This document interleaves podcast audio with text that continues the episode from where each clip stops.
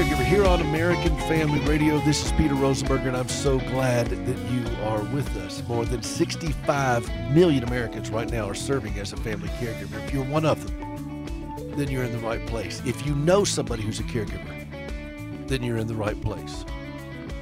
If you are a pastor or counselor, you're in the right place because caregivers are everywhere in this society.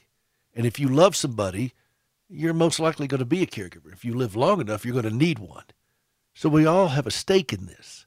And speaking to the family caregiver, addressing the family caregiver, meeting the needs of the family caregiver is in our personal, community, and national best interest. Did you know that more than $500 billion in unpaid care is done every year by family caregivers?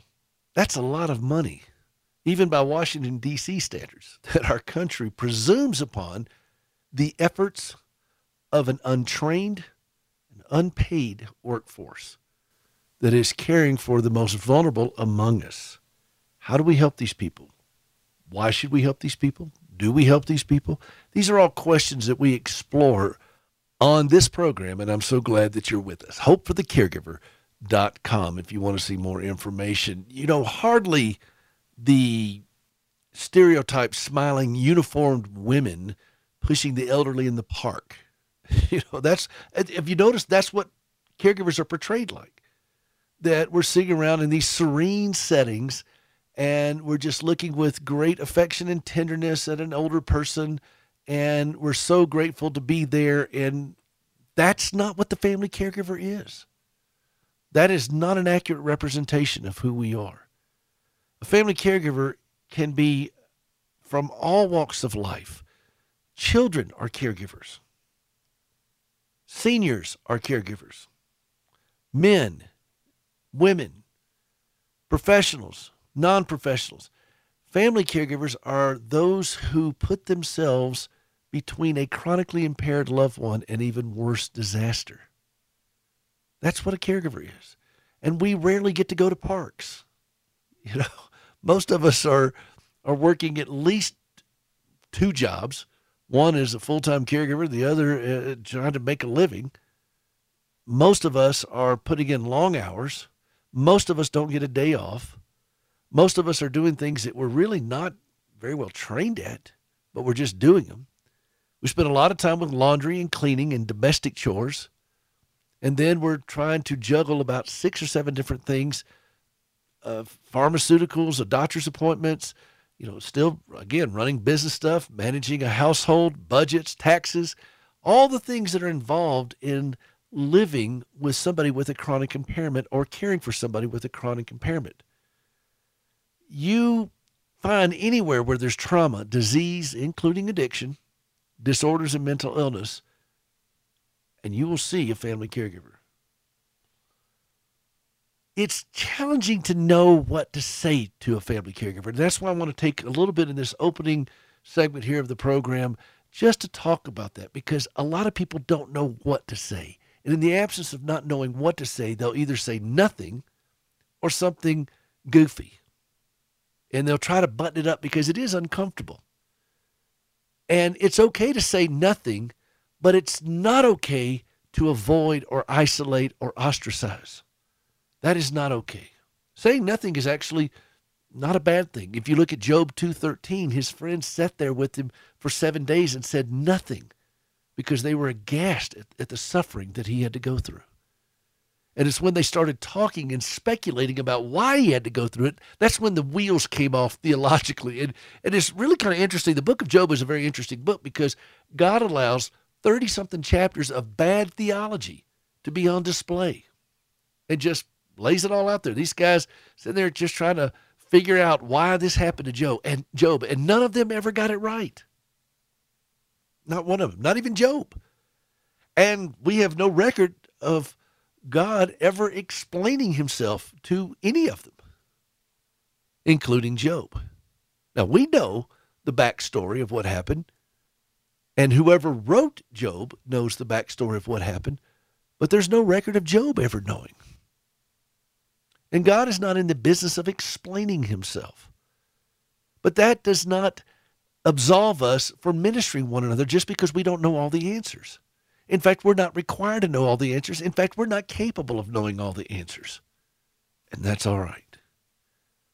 But we've been invited to, asked to, and mandated to, to go into the distress of people's lives with the confidence of gospel ministry, to be able to speak to them, minister to them, be with them, communicate to them in a way that they can understand human connection and the saving power of Christ and the transformative power of the gospel, the healing power of the gospel. And the question is, are we doing that? And if so, what does that look like? And if not, why? Because Jesus was pretty clear on this. Reading from Matthew 25, verse 34 Then the king will say to those on his right, Come, you who are blessed of my Father, inherit the kingdom prepared for you from the foundation of the world. For I was hungry, and you gave me something to eat. I was thirsty, and you gave me something to drink. I was a stranger, and you invited me in. Naked, and you clothed me. I was sick, and you visited me. I was in prison, and you came to me. Then the righteous will answer him, Lord, when did we see you hungry, feed you, thirsty, or give you something to drink? And when did we see you as a stranger and invite you in, or naked and clothe you? And when did we see you sick or in prison and come to you? And the king will answer and say unto them, Truly I say to you, to the extent that you did it for one of the least of these brothers or sisters of mine, you did it for me. But then he turns right around and says, Then he will also say to those on his left, Depart from me, you accursed people, into the eternal fire which has been prepared for the devil and his angels. For I was hungry, and you gave me nothing to eat. I was thirsty, you gave me nothing to drink. I was a stranger, and you did not invite me in. Naked, and you did not clothe me. Sick, and in prison, and you did not visit me. Then they themselves also will answer, Lord, when did we see you hungry, or thirsty, or as a stranger, or naked, or sick, or in prison, and did not take care of you? And then he will answer them, Truly I say to you, to the extent that you did not do it for one of the least of these, you did not do it for me either. These will go away into eternal punishment, but the righteous into eternal life. There's no ambiguity there, is there? There is not one iota of ambiguity. He's very clear in what he's looking for, what he's expecting. And sometimes we don't know what that looks like. But if our hearts are attuned to what God's heart is attuned to, then we'll see it. We'll have opportunities to be able to go into those situations. And he's not asking us to fix everything, he's asking us to minister, to minister to others the same way he's ministered to us because he came to us in our broken estate, in our you know, messed up lives. Don't think for one moment that our lives need less saving than others. We are all wretched and need a Savior, dead in our sins. And so I know it's difficult to know what to say sometimes because sometimes the heartache is too much. Even the Holy Spirit groans in words that we can't even process. I get that. We're not required to go in and be glib and have a great vocabulary. We're just required to minister. We are asked to go and show the same grace and comfort that we ourselves have received.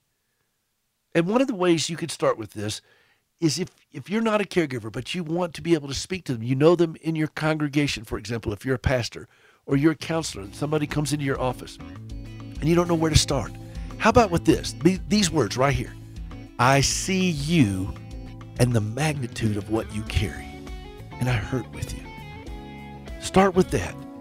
Just start with that and see where it goes from there. William blake once said can i see another's woe and not be in sorrow too as believers, can we see another's woe and not grieve and not mourn with them? Scripture says we mourn with those who mourn, we grieve with those who grieve. That's part of the journey. And this is the heart of our Savior. We're going to talk more about that and also have a very special guest coming up in the next segment, John Eldredge, author of Wild at Heart. You don't want to miss that. This is Peter Rosenberger. This is Hope for the Caregiver. HopeForTheCaregiver.com. We'll be right back.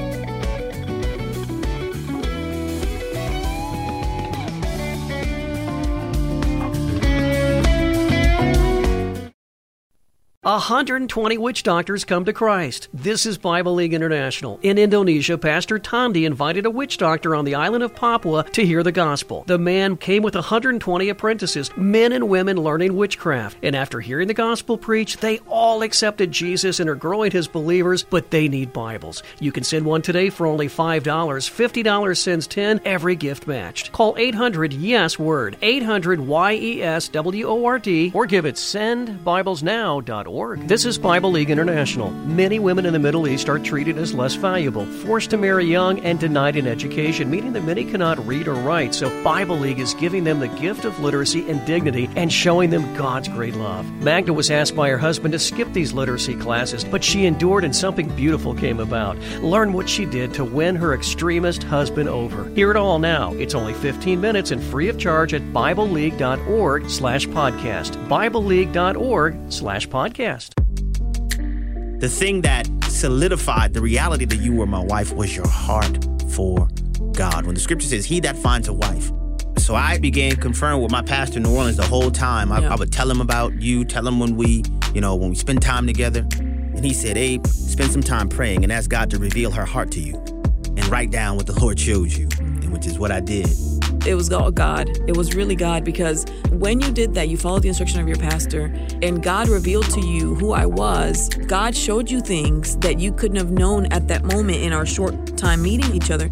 I was so grateful because it showed me that you hear from God. And I was at that moment convinced that the only place to live is in the middle of God's will. Like I knew that was a part of the foundation that God would have us to build for our marriage, you know, going forward. Tune in to By Design, Saturday afternoons at 4 Central on American Family Radio.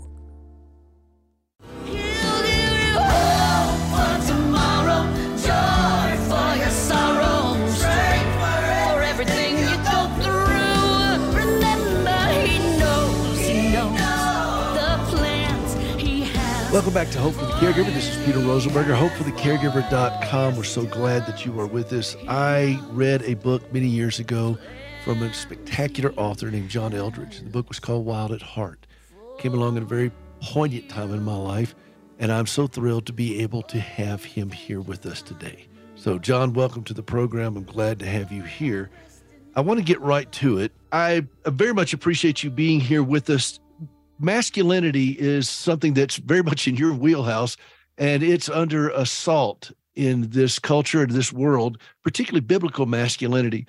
Before we get into the whole concept of this in the caregiver world where I live, I, I, wanted to set the table with a conversation I had with a young man several years ago at Vanderbilt Medical University. I was there visiting. A friend asked me to come because a family member had been sick and he asked me just to kind of be there for the family and i was and in the process i encountered a distant family member. He's a young man he's about six four or five 285 90 pounds minimum. I mean i'm six feet and he towered above me. And i got to talking with him. I said what are you are you in school? And he said i'm at uh, get my master's at memphis state university. I said what are you studying? He said gender studies. Well this is the first time i'd ever heard this that this was actually a degree and i said well that can't be a very complicated course. It's only two genders. And he looked a little bit stunned and he said, Well, I have three sisters, but I identify as male. And I looked at this beast of a boy. I mean, he could be an offensive tackle. And I looked at him and I thought he was joking at first. I said, Buddy, was that an issue? And he looked like he'd been offended. He was so so hurt by the fact that I challenged him on this. And I had no concept. And of course, now it's just commonplace to hear this kind of stuff. What are your thoughts and where are you with all this as far as speaking with clarity into this issue that it seems to be gripping our culture eh, almost virulently? Oh, yeah. There's a lot of anger, heartache, rage, hostility around the gender questions. Let's go to Genesis 1. In the beginning, God created his image, the imago Dei, the image of God on the earth, male and female. He made them. Gender is how we bear the image of God. It is filled with dignity. It, it is filled with beauty and power and holiness. And so when you have a culture like ours that is literally decreating gender, you, you, you have the attack at the epicenter now. We are at the epicenter of the fight for humanity. At, because to dismantle gender is to take apart the most sacred thing about a human being. It's filled with heartache, though. I do have to bring a level of deep compassion and understanding. We have, you know, we have parents on our staff whose kids are in deep, deep uh, trauma around, you know, gender confusion, transgender, uh, their sexuality, etc. So it's a, I think it is an incredibly ripe time for the ministry of Jesus into people's gender confusion. But yeah, this is a pretty tough moment for our culture. Well, I wrote about this in an article in the Washington Times, and I took from a different perspective of um, where a lot of people are arguing about stuff. I just simply went from where Gracie and I walk with our sons, and Gracie gave up both of her legs, one after each child was born. But at no point did any child of ours come to us and say, Hey, I want to have my leg cut off so I can be like mom. And I said, How is this different than what we're doing to children? You know, amputation is a one way street. You do this, you're not coming back from this. And I approached it from that perspective of this mutilation that's going on, to, that we are responding with surgery to something that is far deeper. Yes. And and how do we do this from a biblical worldview with clarity, with conviction, and like you said, with compassion? Because I do believe that there is so much turmoil in the hearts and and, and of of families. And I had a, a lady out here who was struggling because her son now identifies as a woman and she didn't know how to respond to him. And he was angry with her because she kept pictures of him as a boy around the house. And I said to her, I said, Who owns the house? And she said, Well, I do. And I said, Well, you tell your son you can grieve over your the loss of your son however you wish to.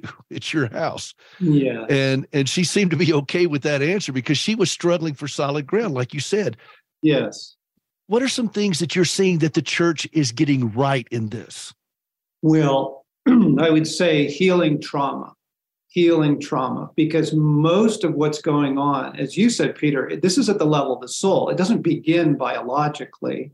It begins with trauma. I'm guessing a great deal of trauma within. It's either childhood sexual abuse or it is other forms of unhealed places within their soul that then allows the confusion in or, or even the hatred of their own masculinity or femininity so that's one piece. The church is doing a very good job now. They're, they're taking trauma seriously. We're helping people with their childhood trauma.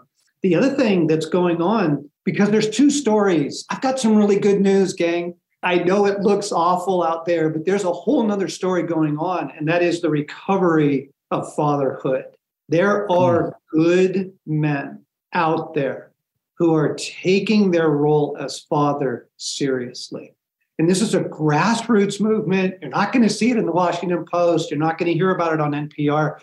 But I can tell you there are thousands and thousands, hundreds of thousands of men around the world who are taking this role very seriously. And if you heal fatherhood, you heal the family. And if you heal the family, you will do a great deal to strengthen and sort of fortress young people against gender confusion. This has got to do something in your heart when you see these fathers rise up at these school board meetings and things such as that. You you've got to just want to stand up and just start cheering mm-hmm. because it is it it you're right. It is a grassroots things. Nobody nobody is organizing this and trying to make a seminar about it. They're just right. dads being dads and and celebrating fatherhood and i i um i see some in in the entertainment industry who are pushing back on this with a a level of force. I, I think I look at one of them is Tim Allen and and the way he has approached this. And I, I follow him on Twitter and I'm and I see things in him that's saying, you know, I'm rejecting all this nonsense and being a dad. And yeah. I and I'm watching others that are similar to him in this manner because I think people have had enough. And this is something that's deeply troubling. And I feel like the church, you're right, it's a ripe opportunity here for us to be involved. What are some areas of opportunity that we may be remiss on, or that there's some certainly some opportunities to to gain ground on that we can do as the church? The church needs to remember that our A game is Jesus Christ. Our A game is not having a phenomenal childcare program or a phenomenal school. Our A game is not, you know, various types of justice programs. Those are all important. I think those are all reflections of our Christian faith, but our A game is Jesus Christ. C.S. Lewis said, the most practical political move you can ever make is to lead someone to Jesus Christ. Because you change the heart, right? You can change a country. And, and what we need is, well, it's going on. I mean, thousands of people coming to faith in Christ right now around the US and around the world, millions around the world. That is the fundamental place of transformation. So you told a story, time for my story. So I used to work in Washington, D.C. And I was uh, doing an interview years ago with the Department of Health and Human Services. The secretary then was uh, Louis Sullivan. He was a very, very brilliant man, very good man. And they walked me through the building and the programs, and they described it was hour hour long interview, you know. And I remember Peter walking away from that interview, walking back across the mall. I'm a young man in politics, and I said that will never work. And it was like teen pregnancy and, and all that stuff. I said that will never work because what it takes is a transformed heart. And that is the church's A game. Like we nobody nobody can transform the human heart like God. And so I just want to re- kind of remind everybody that's our A game. Let's let's not lose our A game while we try and get involved in in other things, you know, community programs and justice and soup kitchens and that kind of thing because the reason we do those other things is so that people might have a transformed heart out of an encounter with the living God. Absolutely. And in fact, uh, scripture says, you know, so that we don't become weary of doing good works. The core of it is rescuing these hearts that are, and, and like you said, so much trauma. And when we talk about the church, I want to also clarify for listeners, I'm not talking about individual organized churches across the fruited plains. My mother and I talked about this one time years ago. She said the organization of the church is on life support. The organism of the body of Christ is alive and well. Yes. And and I thought, okay, I can hmm. live with that. so I want to be a part of that organism. Yeah. And I want to I want to pivot a little bit to talk about masculinity, which is undersought in in the world I live in, which is family caregivers. And historically, this world has been um, overwhelmingly populated by women serving as caregivers. Right. But there's an increasing number of men doing this, and it brings a different dynamic. I was I was interviewed by several folks to talk about this. We do a lot of the same task. There's a, so many caregivers out there, women who are doing some of the same task I do, but as men, we bring a different approach to it.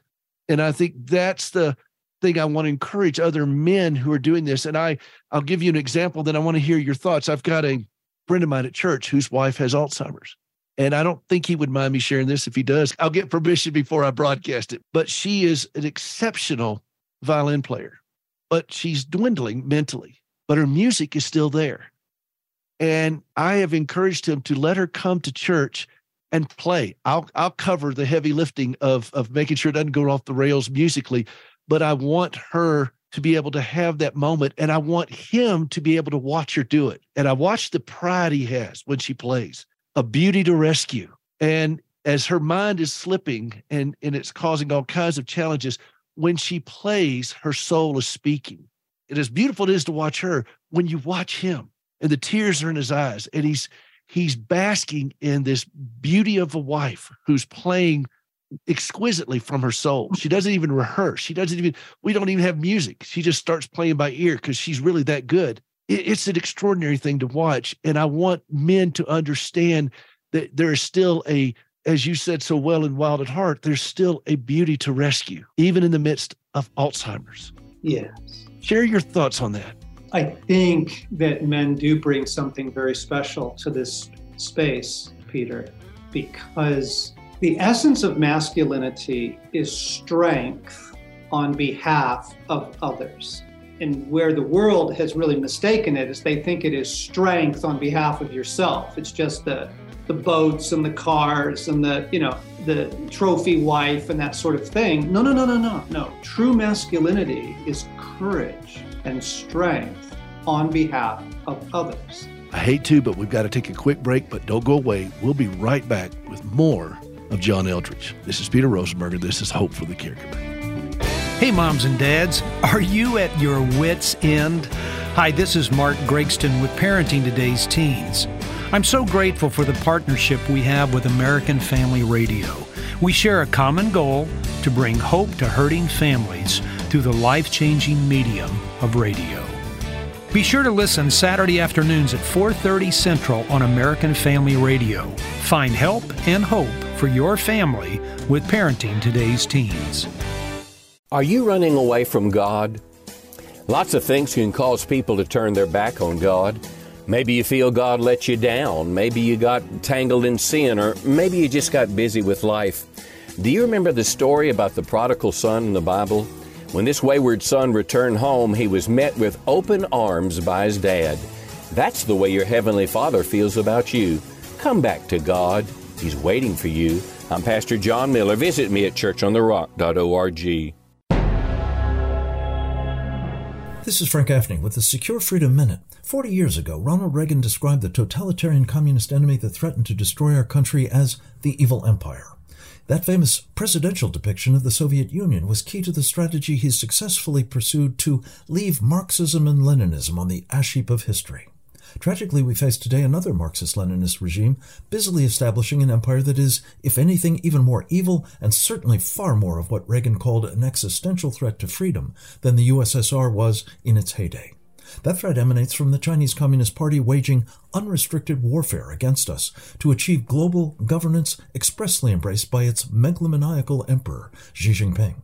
We must do as Ronald Reagan did recognize the spiritual nature of the war we are in, delegitimize our evil enemy, and adopt and execute a strategy for its decisive defeat. This is Frank Gaffney.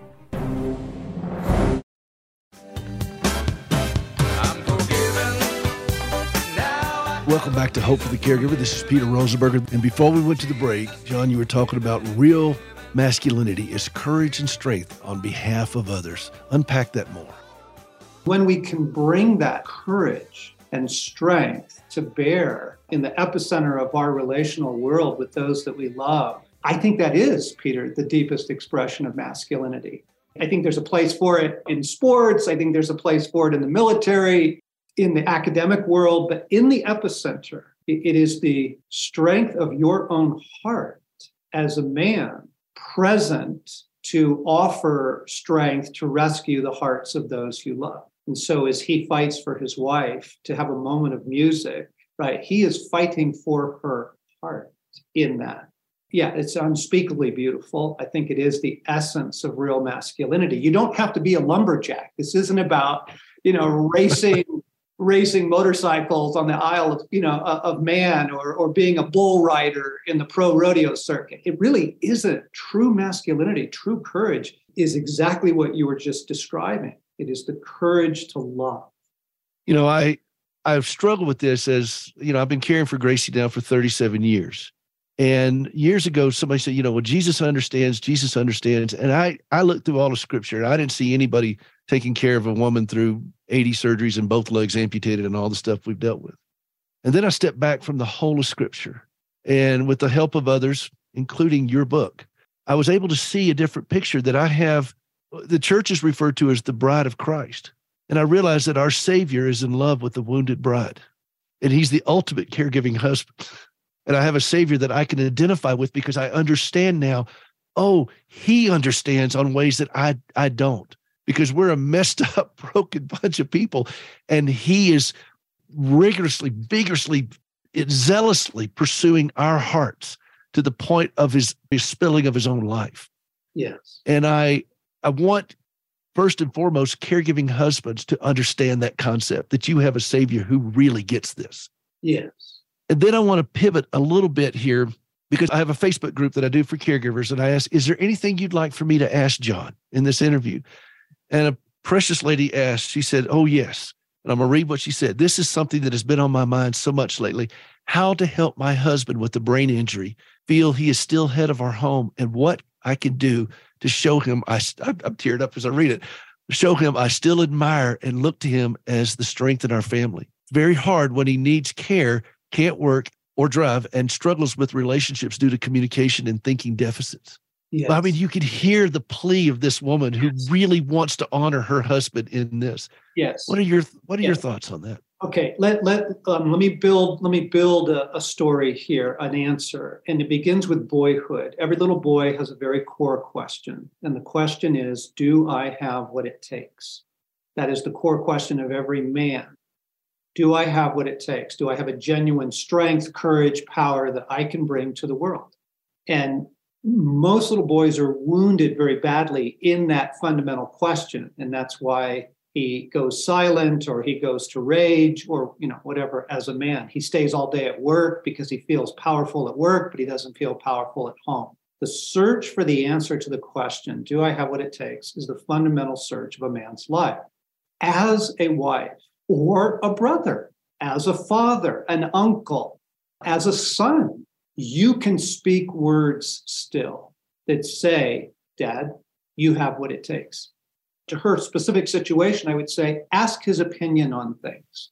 Ask his opinion. Let, let him have a voice still.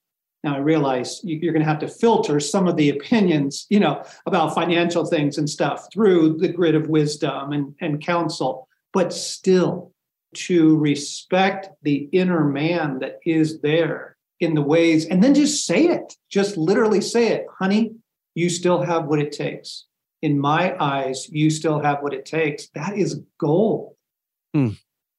You have to give me a moment on that one because that is that is what we need to hear. That is what I, I, I'm thinking about. So many in this audience who are in that situation and they struggle with this. I, I had a guy call into the show one time whose father was so abusive to him. He was an alcoholic and so abusive. And one of the things I've done, John, you may not know on my program, that I have included family members of alcoholics and addicts as caregivers. Because as long as there's a chronic impairment, there's a caregiver. And this father now got hurt or he had a stroke and he needed a lot of care, but he's still drinking and he's still abusive verbally. He's not as much physically, but certainly uh, verbally. And this guy who's 50 years old, has children, he said, when I'm around him, I feel like I'm nine years old again. Yep. And I told him, I said, your family deserves the 50 year old version of yourself. Your father has made his choices. I respect the fact that he's got his own thing to do. That's that's his journey. But you're not required to and I think this is where men and women get really twisted around where scripture says we honor our father and mother, but we're not required to honor abuse and alcoholism and addiction. And we can separate those two. We can honor the person that they are, but not the abuse and the alcoholism. You've seen this in a lot of places where where kids are traumatized by this, and yet they have this some type of twisted sense of guilt and obligation because it's my parent. I have to be such and such. And we've got people now caring for aging parents, changing adult diapers of people who abuse them. And they are so twisted in their hearts. And I'd love for, in the last bit of time we have, I'd love for you just to share your thoughts on that and the okay. healing process of that. Yeah, yeah, yeah, yeah. Thank you. You're in my wheelhouse now. So I've been a Christian therapist for 35 years. I would say two things are going on here. First off, that nine year old needs care. The nine year old is real, the nine year old is there. Childhood trauma freezes certain parts of our emotional development, and there actually is a nine year old in there. He needs Jesus, he needs his heavenly father. And so to ask God, when you're aware of those young places, when the when the trauma is triggered, when the fear or the anxiety or the rage comes in again, it's in those moments that you practice uh, what Revelation 3 says. He said, Jesus says, I'm knocking at the door, let me in. You open the door of that memory, you open the door of that stage of your life, and you say, Jesus, I need your healing here. Come to me here. Because the soul is healed through union with Christ. That's how it's healed. Now, on the other side, on the caregiving spectrum of abusive parents, that sort of thing, this is not just for masculinity, it's for femininity too. But I want to say the secret of Jesus's masculinity was his union with his father. Guys, we are way beyond situations, most of us now, where just being a good man is going to do it you don't you don't have enough fuel in that tank. You can't sustain that over decades. You have to have union with God. You have to have that. Your soul is made for it. This is the secret of masculinity. And this, it surprises many men because they think, no, I've just got to muscle through and be a good man. And I will tell you that will not sustain you. You already know that. You, you have to have a deeper well. And the deeper well is your life with God. Your prayers, your worship, your scripture time, your walk in the park or your walk through the forest, uh, listening to music, the, the moments that you get in your day, 60 seconds, where God is able to give you the strength you need to, to face the battles that you're facing now. It's not about being a tough guy. It is about having a deep life in God. Hmm. John, I these are things that that constantly come up. One of the things I've done on this show is bypass the caregiving task because I don't think anybody needs help figuring out how to give an injection. You got that, it's one and done. You change an adult diaper, it's one and done. You you you deal with an insurance company, it's one and done. But this area is where the turmoil is for so many people. And this audience is they're hurting desperately. Yes. Uh, men and women, they're they're thinking that God has abandoned them. They yes. are thinking that this is punishment. They're thinking that this is just an encumbrance to anything in their life. Yeah. In our closing time, uh, your whole career has been spent going in fearlessly, going into places that are that a lot of people wouldn't want to go to, and they're very painful places. Share whatever's on your heart to those folks oh, who are oh, maybe friends. in the middle of the night doing this. Yeah, there's so there's so much I want to share. I'm going to give you some surprising advice. You need a baseball bat and a trash can. I'm dead serious. You or or or a piece of you know a, an old running shoe and a sofa cushion. You need a place to take your anger, your anger at the situation, your anger at God. And, and I literally have broken the lid of our city supplied recycling bin that's supposed to be indestructible. I've broken it with a baseball bat because where do you take that? You can't just bury it and I actually use it as a time of prayer where you are able to vent your emotions in a healthy way. You have to get physical. That's what I'm saying. Get a spatula and a sofa cushion, something where you just get to pound, pound, pound, pound, pound, pound, pound while your heart is crying out, How much longer, God? Why is this going on? Where are you, Father? Your body literally needs to do that because the body holds the trauma as the heart expresses itself, and God will meet you there. He will meet you in your honesty. What's difficult is to meet you when you bury your own heart. Don't bury your heart. Well said. Last thought, because it, when you say that, it reminded me of Jesus at the tomb of Lazarus. And there's some scholars who think that when he said Jesus wept, that there was a visceral anger at death. That That's Jesus himself did this. It is. Yes, it literally means to snort in spirit, and it's a word used for a war horse. Then, if if our Savior can do it, so can we, because yes. that's that's the standard, and that's the uh, the the principle that we follow. And like you said, that is that is where it's all happening. Um, your newest book is restoring a resilient, restoring your weary soul in these turbulent times.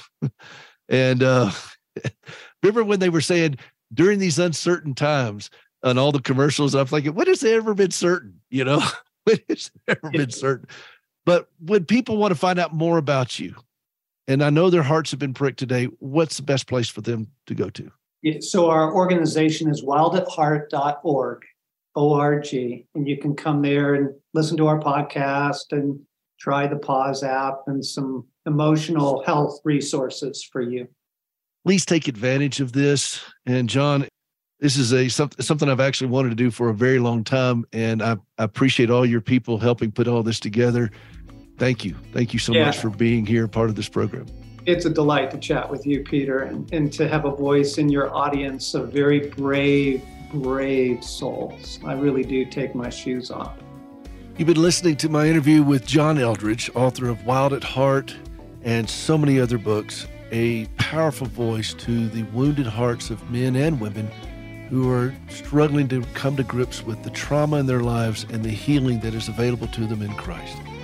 This is Peter Rosenberger. This is Hope for the Caregiver. We'll be right back.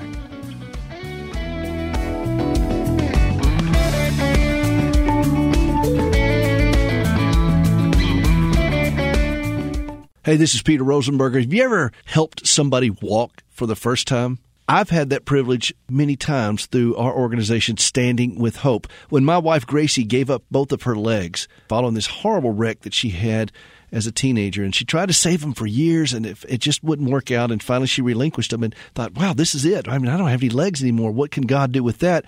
And then she had this vision for using prosthetic limbs as a means of sharing the gospel, to put legs on her fellow amputees. And that's what we've been doing now since 2005 with Standing with Hope. We work in the West African country of Ghana, and you can be a part of that through supplies, through supporting team members, through supporting the work that we're doing over there. You can designate a limb. There's all kinds of ways that you can be a part of giving the gift that keeps on walking at standingwithhope.com. Would you take a moment to go out to standingwithhope.com and see how you can give they go walking and leaping and praising God. You can be a part of that at standingwithhope.com. The Word of God tells us many times in one form or another fear not. Today in the world, many people are very fearful about some of the many perils and dangerous happenings that are going on in the world. Psalm 91, verses 1 and 2 tell us, He who dwells in the secret place of the Most High shall abide under the shadow of the Almighty. I will say of the Lord, He is my refuge and my fortress.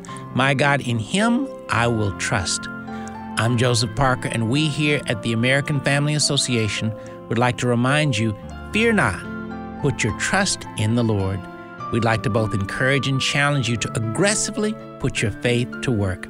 And one way to do that is to pray Psalm 91 daily for yourself and your family and keep your trust in Him.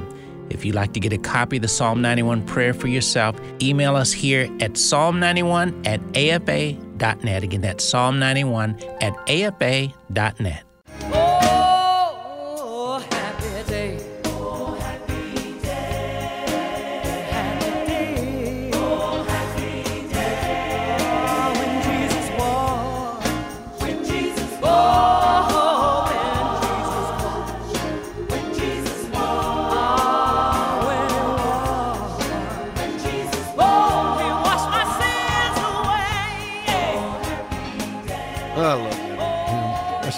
song. This is Peter Rosenberger. Welcome back to Hope for the Caregiver. Oh, happy day. So glad that you're with us. HopeForTheCaregiver.com. Remember in the first segment of today's program, I talked about what to say to a caregiver, how to start off, how to have that conversation. You know, I've learned this over a lifetime. I, I learned to speak fluent caregiver. And I have been immersed in this world for so long. And, and I, I I don't know if some of you heard an interview I had with some missionary friends of mine in the uh, Democratic Republic of Congo some months back. They are Wycliffe Bible translators in the Democratic Republic of the Congo, and it used to be the Belgian Congo. And one of the things I've learned from people who do Bible translation is you don't show up on the first day and start translating the Bible. You have to spend time in the world that you're you're going into. You have to immerse yourself in the culture with the people, understanding the nuances and all the things of their language. As, and an interesting point is he said that most of the people there speak French and Swahili. That's a common; those are the common languages around the country, which is the uh, you know it's a it's a big area, and there are a lot of tribal tongues, but the, the, the common tongues French and Swahili. So when you speak scriptures and that, they all understand it. He said, but they come alive when you translate it into the language of their hearts, their tribal language. And I thought, that's, that's like all of us. We all want to be communicated to in the language of our hearts, but sometimes we don't even know the language of our hearts. Sometimes we have feelings that are so bottled up inside of us, we don't even know how to process it. And then somebody comes along and says things in a way that makes sense, finally. And we're like, our ears just immediately turn it's like it's like they got a hold of us in a way. And you know, I've been that way, and sometimes in in foreign countries when I go over to Ghana, and I'll hear somebody talking with an American accent, or better yet, a Southern accent. And man, I could hear a Southern accent. I could hear a y'all all the way across the airport there in Accra.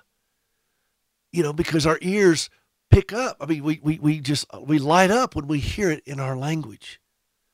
And this is why I have such a great respect for Bible translators because of what they do. They're communicating this great word of God into a language that people can understand. Well, I've talked about this a lot with caregivers. What about caregivers? How do you speak to a caregiver in a way they understand? And I, you hear me often say I'm fluent in caregiver. I speak caregiver fluently. I really do. I've been immersed in this for so long. I've spent time with it. I've understood the core issues and the nuances and all the things that go on with living in this culture. And some of the basic phrases, like I could say hello in about seven different languages, but that's all I can say. Well, one of the basic phrases in caregiver is take care of yourself. Well, that's just basic. That's like saying hola in Spanish. And now I'm fluent in Spanish because I can say hola. no, that, that's just basic. The, the complex places where caregivers live require understanding all the nuances, and it takes time to do that. I've spent that time. And that's why I'm so excited to tell you about this new book of mine that's coming out. It'll be out in May. And I have alluded to it a little bit, but I just want to spend a little time with this at the end of the program, if you don't mind. And it's called A Minute for Caregivers When Every Day Feels Like Monday. And I'm going to be talking about this as it gets closer to the release date. And you can find out more about this right now uh, at hopeforthecaregiver.com slash book. Hopeforthecaregiver.com slash book if you want to know more about it and why I did it this way. When you speak to a caregiver, you don't need – to get into these long chapters of uh, okay try this for you do this for six months or do this and here's how you negotiate with this Uh, no that's not where caregivers live i did this for one minute at a time because i know this world we don't have time for a lot of other stuff and i don't have time to to get to the end of the book before i get something that's meaningful out of it i need to pick up the book flip it to any page and find something on that page that's going to help me today, right now. That's the world of a caregiver. I don't need something that's complex to understand, that takes a lot of time, that's involved. I just want something to just get right to it, say it in a way that I can understand. With that in mind, I set out to write one minute snippets, like average about 200 words and a quote for fellow caregivers. And I put together a whole bunch of these things, over a hundred of them. Just getting right to the point, something easy. And you can literally read every one of these things in a minute. I timed them. You, you can't. It's very simple. And I put it out there for my fellow caregivers. And, and I, I got the idea of the title because I was calling a doctor's office one day, and you will relate to this. You know how I always ask people when they come on the program, how are you feeling? And I you know, I just did that. I, I do that pretty much all the time. And I asked the uh, the lady there, we're trying to get a billing issue going, and I said, "How are you feeling?" She said, "I'm great. It's Friday." And before I could catch myself, and I'm embarrassed to say it, but I said it, Friday means nothing to me. Every day is Monday, and I I cringed. I shouldn't have said it, but I went back and I thought about that, and I thought, you know, for caregivers, that's the way it feels sometimes. Is every day is Monday. You know, what does Friday mean? What does a holiday mean? What does a vacation mean to us that are particularly as full time caregivers? And and I thought, okay, so what do I write about?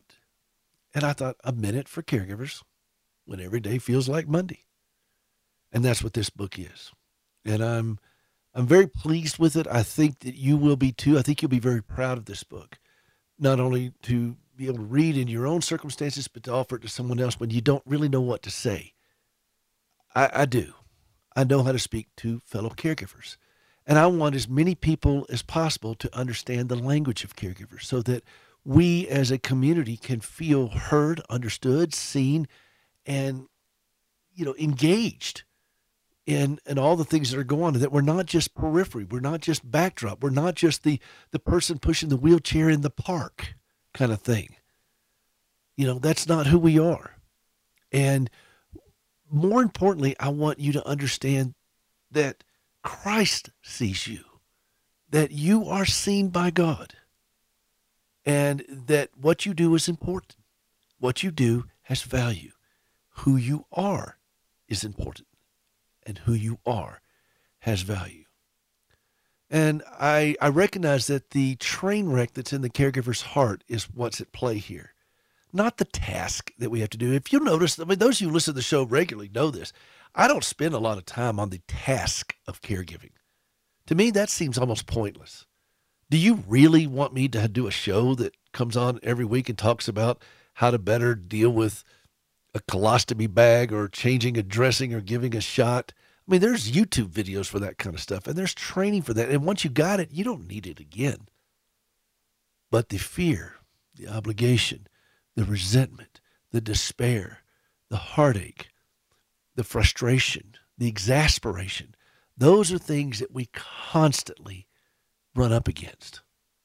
I promise you, I know how to give a shot. I know how to deal with the doctor. I know how to deal with an insurance company. And once you got it, you got it. But I need to be constantly reminded of how to deal with me, how to deal with unmet expectations, how to deal with demandingness and selfishness that I exhibit all too often, how to deal with fear, how to better understand God's provision in all this in ways that escape me at times.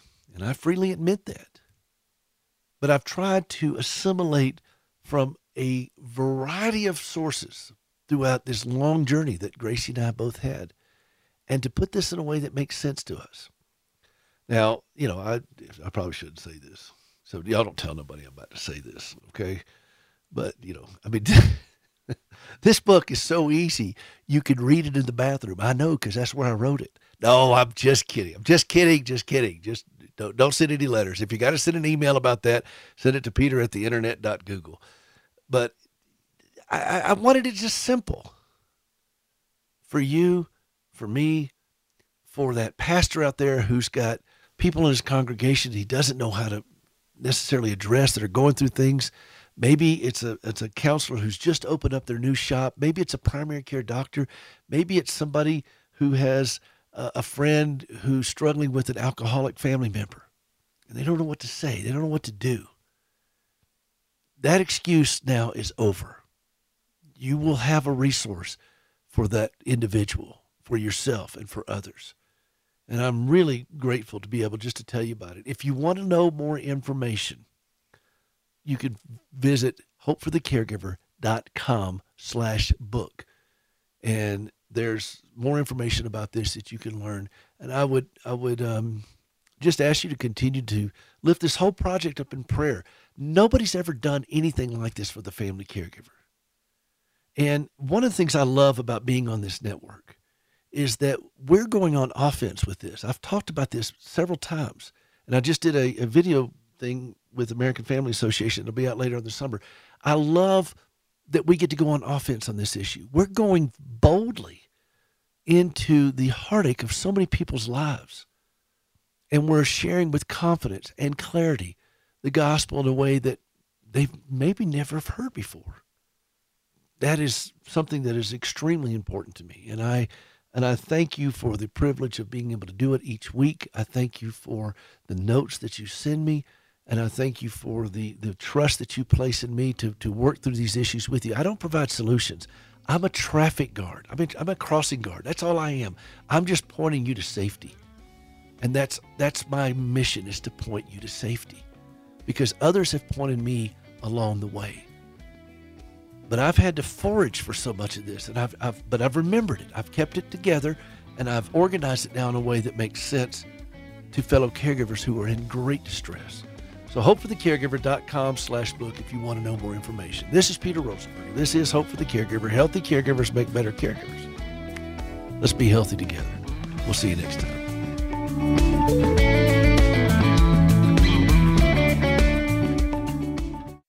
The views and opinions expressed in this broadcast do not necessarily reflect those of the American Family Association. The views and opinions expressed in this broadcast do not necessarily reflect those of the American Family Association or American Family Radio.